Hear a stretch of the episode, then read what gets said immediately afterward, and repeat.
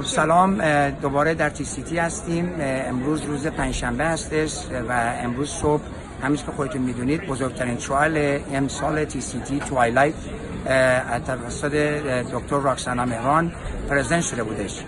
من خیلی خوشحال هستم که ما این honor رو داریم که دکتر راکسانا مهران برای ما trial رو توضیح بدن و impact اینو در practice مون ببینیم چجوری هستش. خب سلام دکتر مهران. انشالله که خوب هستید خیلی ممنون که وقت دادید. لطفا میشه توضیح بدید TWILIGHT رو.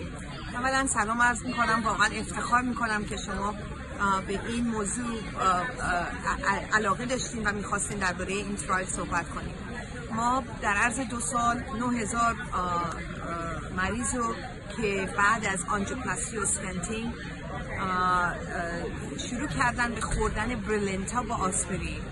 برای سه ماه نگاه کردیم. اینا رو انرول کردیم و خیلی مواظبشون بودیم و نگاه کردیم. بعد از سه ماه اگر هیچ هارتتک یا خونریزی نداشتن و اگر خواستن که برن جلو ما اینا رو رندومایز کردیم بین آسپرین و پلاسیبو.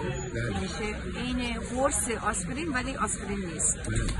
بعد از یک سال نگاه کردیم و دیدیم که مریضایی که توی اون آرم بودن که پلاسیبو گرفتن آسپرین نداشتن فقط برولنتا داشتن میخوردن حدود 45 درصد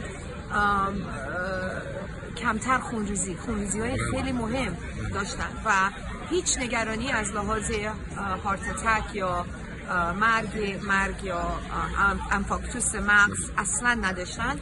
و هیچ نگرانی نبود از اون لحاظ و تونستیم که خونریزی رو خیلی خوب بیاریم پایین در حدود 45 درصد.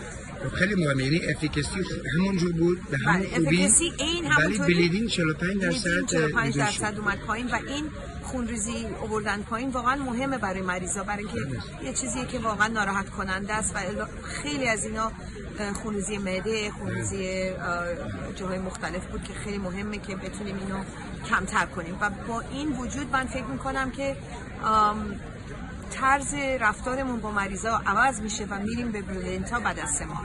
به نظرتون اینه که به زودی به زودی من فکر می‌کنم این عوض کنه طوری که ما داریم مریضا رو معالجه می‌کنیم. خب خیلی ممنون. من واقعا افتخار می‌کنم. شما وقت دادید و پرزنتیشن خیلی عالی بودش امروز صبح. با تمام با تشکر از شما. واقعا افتخار می‌کنم که ایرانی هستم و می‌تونم با هم دیگه صحبت بکنیم. خیلی, خیلی ممنون. مرسی.